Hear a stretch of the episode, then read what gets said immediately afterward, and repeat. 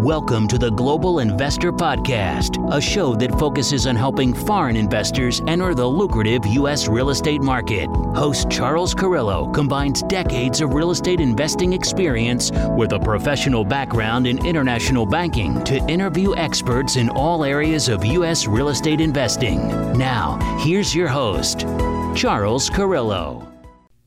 Do you have money sitting in the stock market and you're worried about it? Or worse, you have money sitting at the bank, not keeping up with inflation? My name is Charles Carillo, founder and managing partner of Harborside Partners. And since 2006, I've been investing my money and my family's money into income producing properties. These are real assets, real properties with real addresses that produce real cash flow. At Harborside Partners, we provide passive investors who love real estate with a turnkey investing solution. If you want to put your money to work in real estate but can't find deals, don't have the time to get funding, and the last thing that Productive People want to do is manage real estate. We find the deals, we fund the deals, and we manage the tenants, the termites, and the properties. Partner with us at investwithharborside.com. That's investwithharborside.com. Go to investwithharborside.com. If you love real estate, you like the idea of passive income, and believe that income producing properties will appreciate over time, go to investwithharborside.com. That's investwithharborside.com. Welcome to another episode of the Global Investors Podcast. I'm your host, Charles Carillo. Today we have Alex Perny. He is a business development specialist and host of Advanta IRA's podcast, The uh, Alternative Investment Advantage. For more than a decade, Alex has helped thousands of clients invest in alternative assets by using self directed retirement accounts. So thanks so much for being on the show today, Alex. Yeah, thanks very much for having me on here. It's uh, it's always fun to uh, get out there and kind of help educate people on a lot of the other options that they have when it comes to retirement finance. Since most people are just kind of under the assumption if it's not on the stock market, well, it's not mm-hmm. really available. And uh, you know, we've been this is our 20th year in business over at Advanta mm-hmm. IRA, trying to uh, fix that uh, misconception. So thanks for having me on today. Yeah, no problem. I think uh, the last person we had about self-directed IRAs was uh, Scott Maurer, which is uh, one of your um, I guess you'd say associates over there at Advanta. And that was years back. So it's great to get a refresher for the listeners here about what they can do with retirement funds other than investing them in traditional assets. So uh, before we get started, Alex, can you give us a little background about yourself, both uh, personally and professionally, prior to getting involved with self directed uh, retirement accounts? Sure. I'm one of the uh, kind of few people out there that uh, have pretty much cut my uh, entire professional career in this industry. I uh, graduated with my degree in business administration from Eckerd College down here in sunny St. Pete, Florida. Uh, unfortunately, I graduated right in one of the worst times to get a job, which was the tail end of uh, 2011, 2012. So, um, you know, after college, it was, you know, basically just trying to find something to literally put a roof over my head. And I managed to get a job uh, in our mailroom here back in quite literally our mail. I was opening mail uh, uh, for people back in uh, 2012 and uh, just kind of uh, took a liking to it and it kind of fit my skill set of you know not liking to just look at a stock ticker all day. I know I wanted to go into finance, but uh, kind of how I got my foot in the door. And then uh, from there, you know, I you know I, I started my kind of investing career with clients trying to to pull all the REO roles off of all the foreclosed properties from the Great Recession. So it was a lot of negotiating with big banks, which caused me to uh, have a rather jaded view of uh, the general financial system in the United States, especially when it comes to uh, what a lot of those financial institutions were doing with uh, zombie properties and properties that uh, my clients and investors were actively trying to pull off their roles to get them out there, get them rented, get them rehab, get the you know get you know get this stuff back out on the mm-hmm. market. So uh, you know that's kind of where where it started, and then it just progressed from there. I believe before I moved out of operations, I uh, handled something like almost three hundred million dollars worth of client capital and over twelve hundred or thirteen hundred um, you know, individual closings, investments, and things like that for clients. So, um, you know, it's the first half of my career, and then I moved into uh, business development, and um, haven't looked back since. So that's kind of Alex Perny in a nutshell for my uh, professional uh, career out of uh, out of college into this. Awesome. So it, it's very interesting because I mean, what's changed when you're talking about 2011?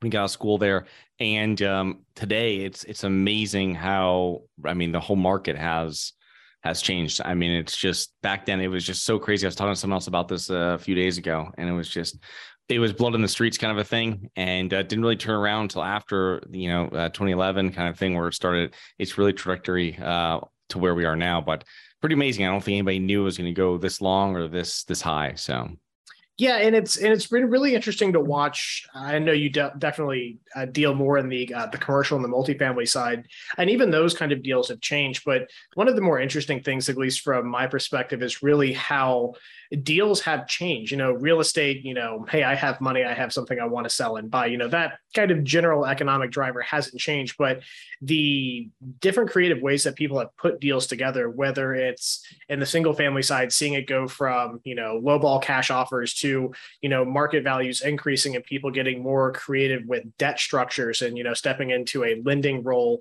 and then things like equity participation and all sorts of different caveats to how real estate has evolved over the past decade uh, have been fascinating to watch and it's been really cool to be a part of that too so yeah that uh, that blood in the water mentality really hasn't gone away over the past 10 years unfortunately no matter whether it was you know the tail end of the Great Recession with just properties being, you know, inventories being crazy. And then, you know, we have a little bit of a spike and a drop. And then we have what we are now, where it's, you know, it's a huge seller's market now to a buyer's market. It's, you know, it's been, been fun to ride that, ride that wave, but it's been the probably one of the cooler things I've seen is just how creative people have gotten with putting together these deals and, you know, basically you know you, you, take some dips but it's kind of been a 45 degree angle on that on that graph of prices and demand uh, for the past 10 years of real estate yeah for sure for sure so alex for people that might not know or be well versed in the uh, self-directed retirement space can you give us an overview of what a self-directed uh, retirement account is and the types of accounts uh, you know business and professional accounts that are available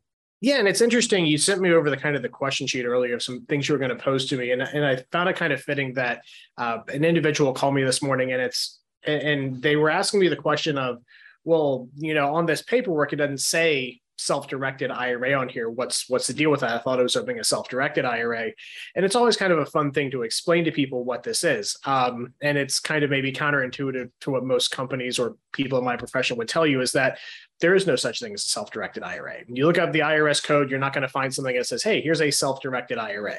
Self-direction is a a marketing term and a philosophy basically aligned with what you're actually investing in. You are going out and picking your own investments that are in the scope of self-directed IRAs out of, that are outside the stock market. So things like real estate, private equities, limited partnerships, uh, private loans startup companies, trusts, LLCs, anything that's not on a traded securities market is what you can pursue with a self directed IRA.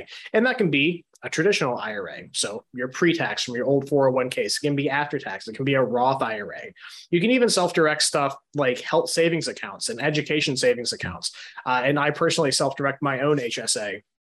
And not to get too far into the weeds, but there's so many cool opportunities with different tax qualified plans that you can actually self direct and buy alternative assets with that are just not a traditional or Roth IRA. So that's a big part of you know what we try to do is you know bring that education to say, hey, you know, you're not locked in to just buying, you know, Coca-Cola, Microsoft, or IBM. You're not just saying, okay, great. Well, I want to not pick individual stocks. I want a mutual fund, or I want a hedge fund. I want an index fund those are good options for people out there. But if you want true diversity and you want to buy tangible assets, you need a custodian that's willing to hold that, and you need a self-directed IRA. Yeah. So, what type of assets can someone purchase or invest into? Let's say uh, with a self-directed account or a account where they're making their decisions on what assets is going into. Yeah, so it's it's a question best answered i really feel like in telling people what they can't buy uh, because the you know the list kind of goes on in perpetuity. I've had clients put together things where a client had a secured commercial note against the breeding rights to a bull in their ira i've had people that have bought burial crypts in highly desirable cemeteries in their iras and i've had people that bought rental properties. So instead of kind of going through the list and saying hey here's xyz because we hmm. have 30 minutes and I couldn't scratch the surface basically here's what you can't buy with a with an IRA of any kind. It's just the IRS does say what you cannot purchase. You can't buy a life insurance policy directly with the IRA. Kind of creates a you know a feedback loop of tax exemption because they paid out tax free anyway. So the IRA can't hold a life insurance policy and it can't buy collectibles. It can buy certain types of coins like gold bullion, things like that. But you can't buy a rare bottle of wine. You can't buy baseball cards, Pokemon cards. You can't buy anything that derives its value from collectability. And of course, there's people that are going to say, oh, well, you know, there is value, there's markets for this stuff. I don't make the rules. we just put them out there. So collectibles and life insurance, and you also can't buy or sell anything to a disqualified individual, meaning you can't buy or sell anything to yourself or your mother, father, son, daughter, or spouse. Anything else, and when I say anything, I've had clients that have again gotten extremely creative with that. Uh, typically works. Um, you know, if, if you feel like you can make money with something and you feel like it's a good avenue for you to pursue that investment, go for it. But again, a lot of what we deal with uh, in our AUM portfolio is clients buying real estate or real estate adjacent. Um, so, you know, direct equity, debt debt type instruments, trust LLCs, limited partnerships. Uh, that's kind of the lion's share of what people do. But again, if you feel like you can make money on it, go for it. Yeah. No, it's pretty great. It's it's it's a very interesting. I have a self-directed IRA I've had for years, and I typically invested into. I don't have any real estate in it actually. It's all in. Um, I do a lot of angel investing and venture capital in it, which is not very tax efficient investing. so it makes it very. It makes it fantastic. I invest in real estate all outside of my IRA, but it, it's in. I mean, it's it's pretty powerful. I mean, you can you know, there's mm-hmm. lots of stories out there of people that really harness the power of investing into assets that they probably know better than um, you know like you said before major blue chip companies that they don't you know it's just there and they're not going to have the upward mobility or the gains that you might get from something else that you know really well. So, yeah, um, and it's it's one of those things where you know I try to make sure people understand it's that you know there's nothing wrong with the stock market. People do incredibly well by letting other people kind of invest their money, but if you were to sit down, the average person, and I consider myself, you know, working in finance for over a decade, I'm, you know, by no means do I know everything, but maybe I'm, you know, smarter than the average bear occasionally when it comes to this stuff. I don't know my know my head from the hole in the ground when it comes to understanding the stock market. It's and anyone that tells you they do that does is lying. Um, you know, because it's just almost it's one of those things where it's complicated to a fault. And again, it has a use case out there for a lot of people. And as far as diversity goes, certainly is probably a part of your portfolio. But how many people do you know that are consummate stock experts, but how many people do you know are pretty good at real estate or are, you know, understand these kind of things that are much more tangible to a higher degree that could probably make more money utilizing it? I'd say the latter is probably true. Yeah. No, I, to- I totally agree with that. So as a as we're talking here mainly about real estate, um, you know, many of our listeners to the show will most likely be interested in investing in real estate. And there's one part that I think trips up some real estate investors when it's coming to self-directed IRAs and accounts, and it's the uh, UBIT tax. And mm-hmm. it's um, as I understand it, it's the only income tax that you need to pay when investing in real estate. But can you explain more of what the UBIT tax is and when it is, um, you know, when it comes into play for investors? Yeah, absolutely. So it's you asked me a question that uh, I I am really pretty passionate about. I kind of am the person that tends to get a lot of these questions, and I'm actually doing a webinar in a few weeks um, directly on this kind of stuff. Anyway, it's um it's it's interesting stuff. So.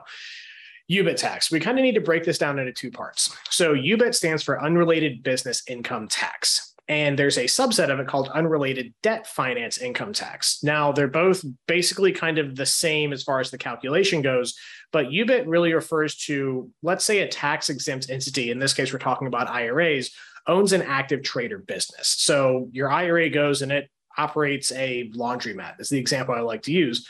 Well, if the IRA owned it, it would never be paying any taxes. So the IRS comes in and says, hey, we got to level the playing field. We're going to subject this business income to tax. Now, more specific to real estate investors is that if they invest into a project that has debt, that's more of the trigger for what a lot of people run into because what is real estate if not expensive? Most of the time, people are going to have to borrow money or there's going to be some type of debt that's going to work in there to allow for the project to come to fruition. Now, easy example, your IRA has 100 grand in it, it wants to buy a $200,000 property. So it needs to finance the other 100 grand. Well, in that case, and not to get too far into the minutia of you know qualifying IRA loans, what lenders like to look for, what kind of points and expenses go into that. Let's just say that's the example you're going to use. So it's 50 50 debt leverage. Your loan to value is 50 50, 100 grand down, 100,000 financed. Now, let's say in this same example that it has $2,000 a month in rent. And let's say you live in Narnia and there's no taxes, there's no insurance, there's no expenses. And at the end of the year, you have $24,000 coming back into your IRA. And again, for argument's sake, let's say it's interest only. So you have no change to your debt ratio. At the end of the year, $12,000 of that is going to be subjected to UBIT or more specifically UDFI. Now, what does that look like? Well, it's taxed at trust rates, which can be kind of onerous, but the benefit of that is that the IRS for this gives you a thousand dollar deduction. You get to take depreciation, amortization. You get to write off everything with regard to the property to help narrow that down even further just like y'all do in commercial real estate with things like cost seg and accelerated depreciation, you get to take advantage of those tax tools. So hopefully at the end of the day, the IRA has a negligible or net zero tax liability. But that's where it mostly fits in is that if your IRA is going to be invested in something with debt, then UDFI is going to apply. If it buys an active trader business, UBIT's going to apply. Now, one last thing I'll say on that before I get lose myself completely in getting into the nuts and bolts of it is that a lot of times when people buy real estate, they buy it through things like LLCs. Well, LLC is a kind of a business, limited liability corporation. People think, oh, my IRA buys into an LLC, I'm automatically going to have UBIT, even if the property's bought cash.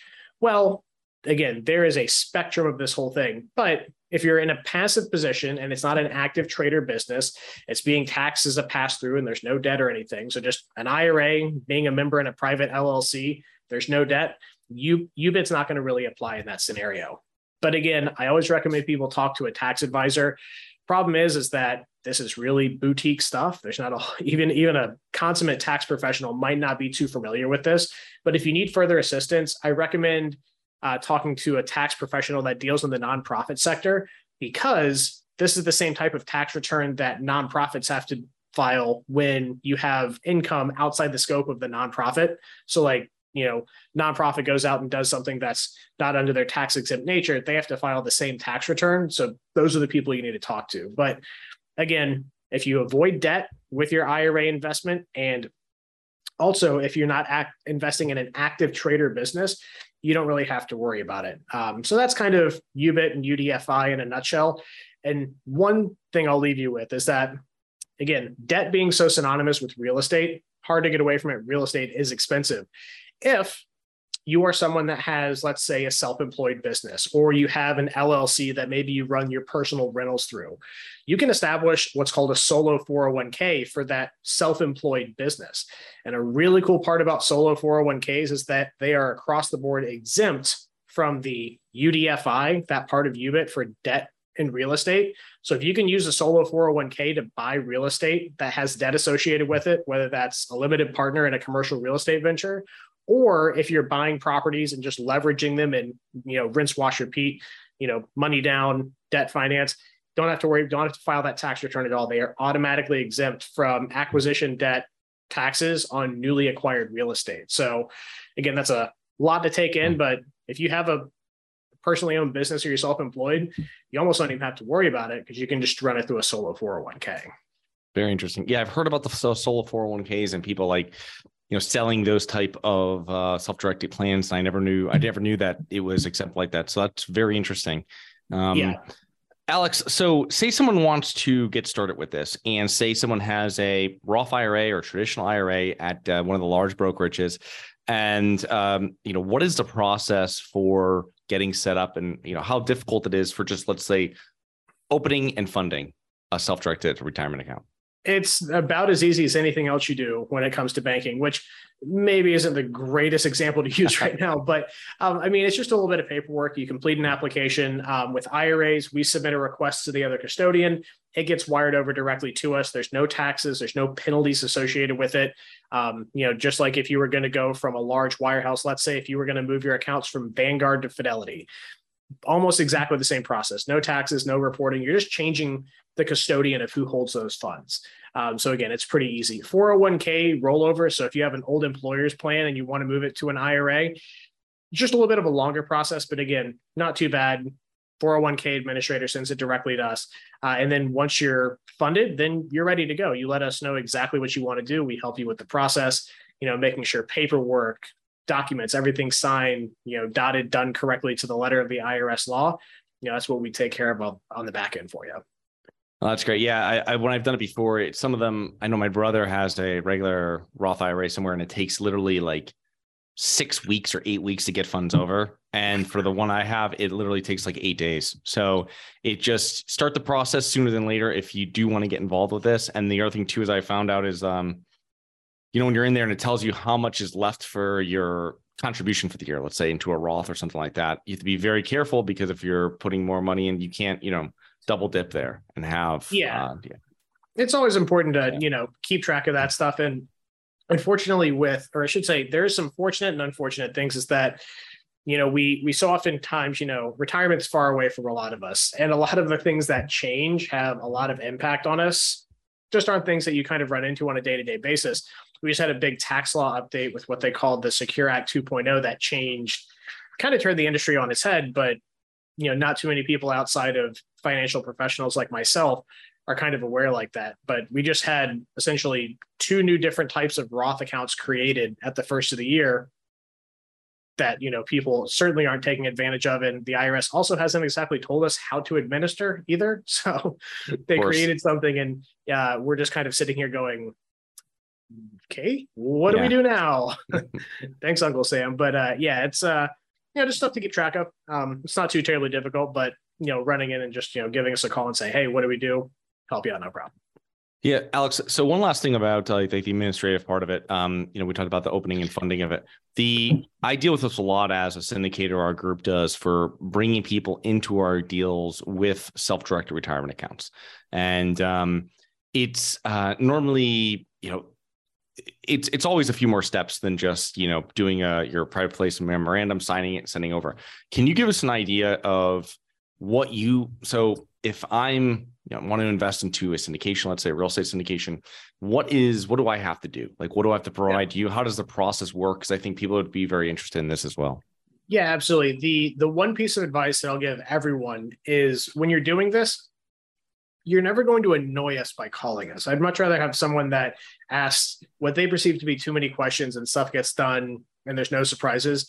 But at the end of the day, you know, being being a you know you're going to be more involved in self direction it's not you know a managed brokerage account. You are directing us as to what you do. So understanding there's some back and forth is important. But start to finish it's not too terribly complicated. For your example someone syndicating something uh, you know a limited partnership agreement uh, you know subscribing to private shares of, a, of an equity offering. Here's how it basically works. John smith or jane smith completes our account application. We submit the paperwork to their other custodian. Funds are in transit. That takes about five to ten business days depending wildly on who your other custodian is. Um, you know if you're the quick ones could be five days for us to get a wire. The long ones could be almost you know three to four weeks. It just really depends on who the other other parties involved in but let's say the account's open and you know over here at Harvard harborside capital they say hey we have a deal coming up okay great um, we'd always ask that the client put us in touch with their syndicator. So, it, you know, unless you came in and we've already been copied on emails, assume that we don't know who we need to talk to. So, so hey, you know, here's Charles. Talk to him. He's the one handling the sub docs. Great. At that point, we kind of take over. We say, okay, great, Charles. Let's get a copy of that PPM. Let's get a copy of the subscription agreement. Anything that needs to be signed by the investor, we like to get first because we like to go through and put everything the IRA that needs to be specific to the IRA on there. So the tax ID number for the IRA, the name of the investor is the IRA, checking the right boxes to make sure that, you know, under the, you know, qualifications that saying, hey, instead of this being personally, it's a retirement plan or, you know, again, there's kind of a, a few different places on these things and the standardized doc set that needs to be specific to the IRA. We prefer to do that instead of the client because we can get it right on the first shot. Once we get all that done, long story short, we take care of the sub docs for the client, send it to them through DocuSign, go through it, make sure everything looks good to you, that we didn't, you know, misspell your name or anything else like that. No. You approve it, we sign it, fund the investment per the wire instructions provided. So it's really not too terribly complicated. We take care of the small fine tooth details on the documents. Uh, and it's basically just kind of watching your email, reviewing some stuff, approving it, and then we push the funds back out once they arrive. Yeah, it, it's not a difficult process, let's just say, but it can be time consuming because you're working with many different parties. So, what I'm saying to someone that wants to or has one of these accounts that wants to invest into some sort of private placement uh, investment is that you have to start it as soon as possible, and then yeah. also keep, um, you know, your your the self directed custodian up to date of what you're doing, and then you also keep the syndicator or the group that you're investing with up to date on what you're doing. Um, yeah. because then everybody knows what's happening and they know okay this is a self-directed thing. This is not going to be something that's done in 24 hours. This is might be done in two or three weeks depending on the time frame of what we're doing. And keeping everybody on the same page will make sure that you keep your your spot with the syndicator and everything's fine there. And then also they're not waiting for anything you know over at uh you know alex's office like that. Yeah i always encourage people when you're doing this you know well i should say to to preface what i'm saying rarely do people get mad when expectations are set correctly. You know, if the syndicator knows, you know, hey, this is going to take two weeks, great. If the client is under the impression that saying, hey, okay, I understand this is going to take X long, it's when people have an expectation and it's not met as to when friction starts to come into the to everything. Sand gets in the gears, if you will. Hmm. So what I'd like clients to know, especially if you haven't done this before, it's probably going to take longer than you think. And that's not anything necessarily to do with, you know, us just wanting to be slow, but it's just kind of nature of the process. We have to send a request to your other custodian. I can't t- control how long Vanguard takes to send us the funds. We send them the request. They're a multinational corporation that's monitoring fax lines, and it just takes some time for that to, that to occur. Um, but you know, once things are here, we can potentially get stuff done within 48 hours of receipt. But again, to your point, the part that I see people get in the most um, have the most issue with, like the kind of recurring theme, the movie that keeps playing for people having issues, is not starting that process early enough. Yeah. I'll get a call from someone saying, "Hey, I have this syndicator that is closing on, you know, due diligence is done. It's day 55, and we need to close Friday." And I'm like. we need to do something. We we needed to have done this a week ago.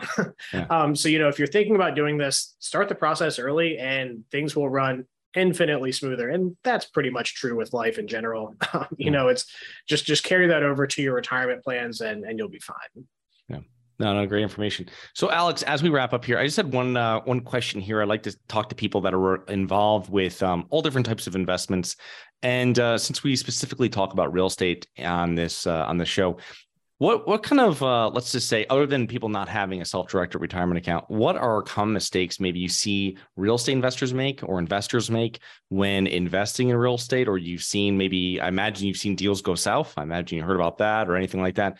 Is there any kind of common recurring theme that you've seen with that?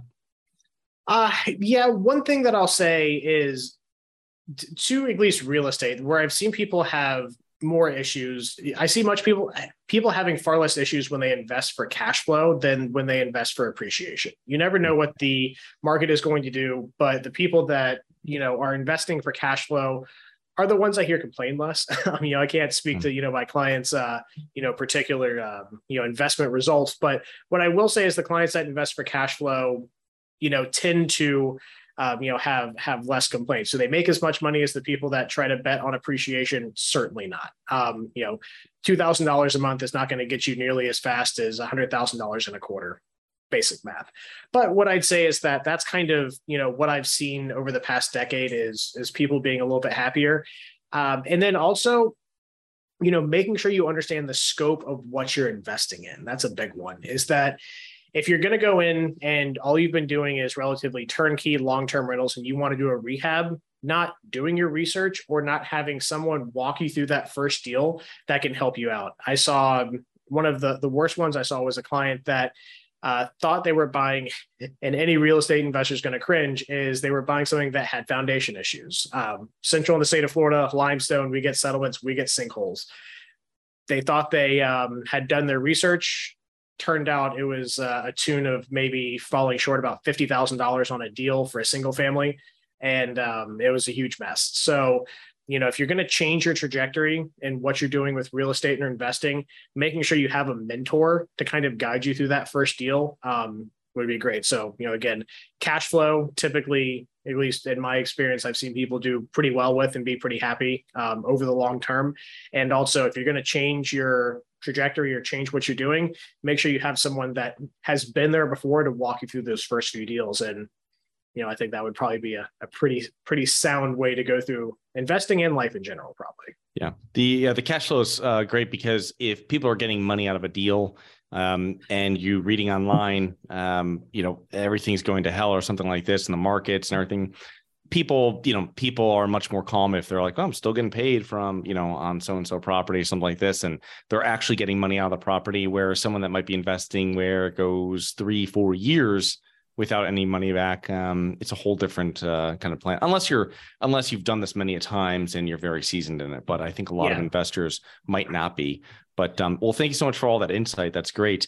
Um, so when um, Alex, give us a little like tell us how our listeners can learn more about you, uh, your business, Advanta, and uh, you know move forward with getting an account open. Yeah, absolutely. Um, AdvantaIRA.com. So A D V A N T A I R A.com.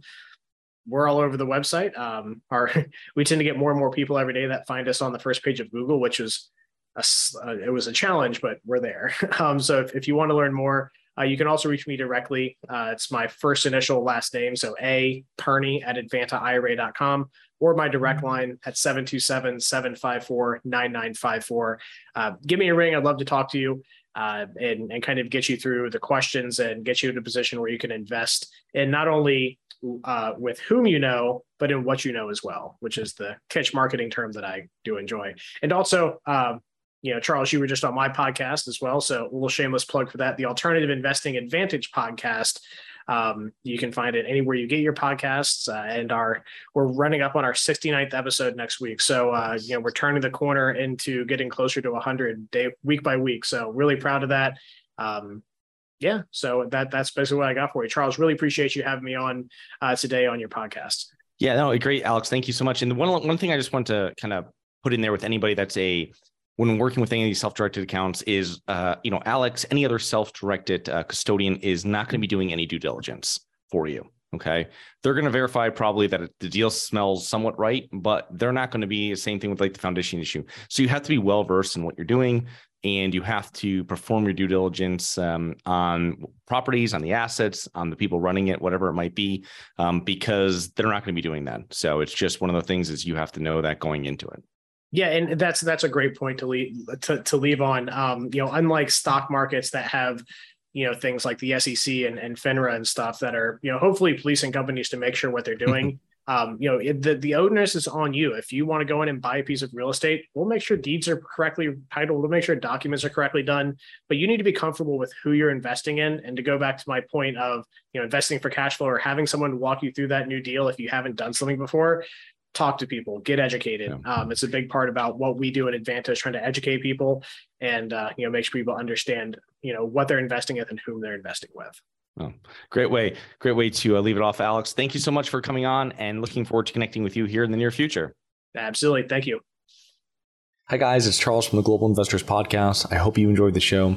If you're interested in getting involved with real estate, but you don't know where to begin, set up a free 30 minute strategy call with me at schedulecharles.com. That's schedulecharles.com. Thank you. Thank you for listening to the Global Investor Podcast. If you like the show, be sure to subscribe on iTunes or Google Play to get new weekly episodes. For more resources and to receive our newsletter, please visit globalinvestorpodcast.com. And don't forget to join us next week for another episode. Nothing in this episode should be considered specific, personal, or professional advice. Any investment opportunities mentioned on this podcast are limited to accredited investors. Any investments will only be made with proper disclosure, subscription documentation, and are subject to all applicable laws. Please consult an appropriate tax, legal, real estate, financial, or business professional for individualized advice. Opinions of guests are their own. Information is not guaranteed. All investment strategies have the potential for profit or loss. The host is operating on behalf of Syndication Superstars LLC exclusively.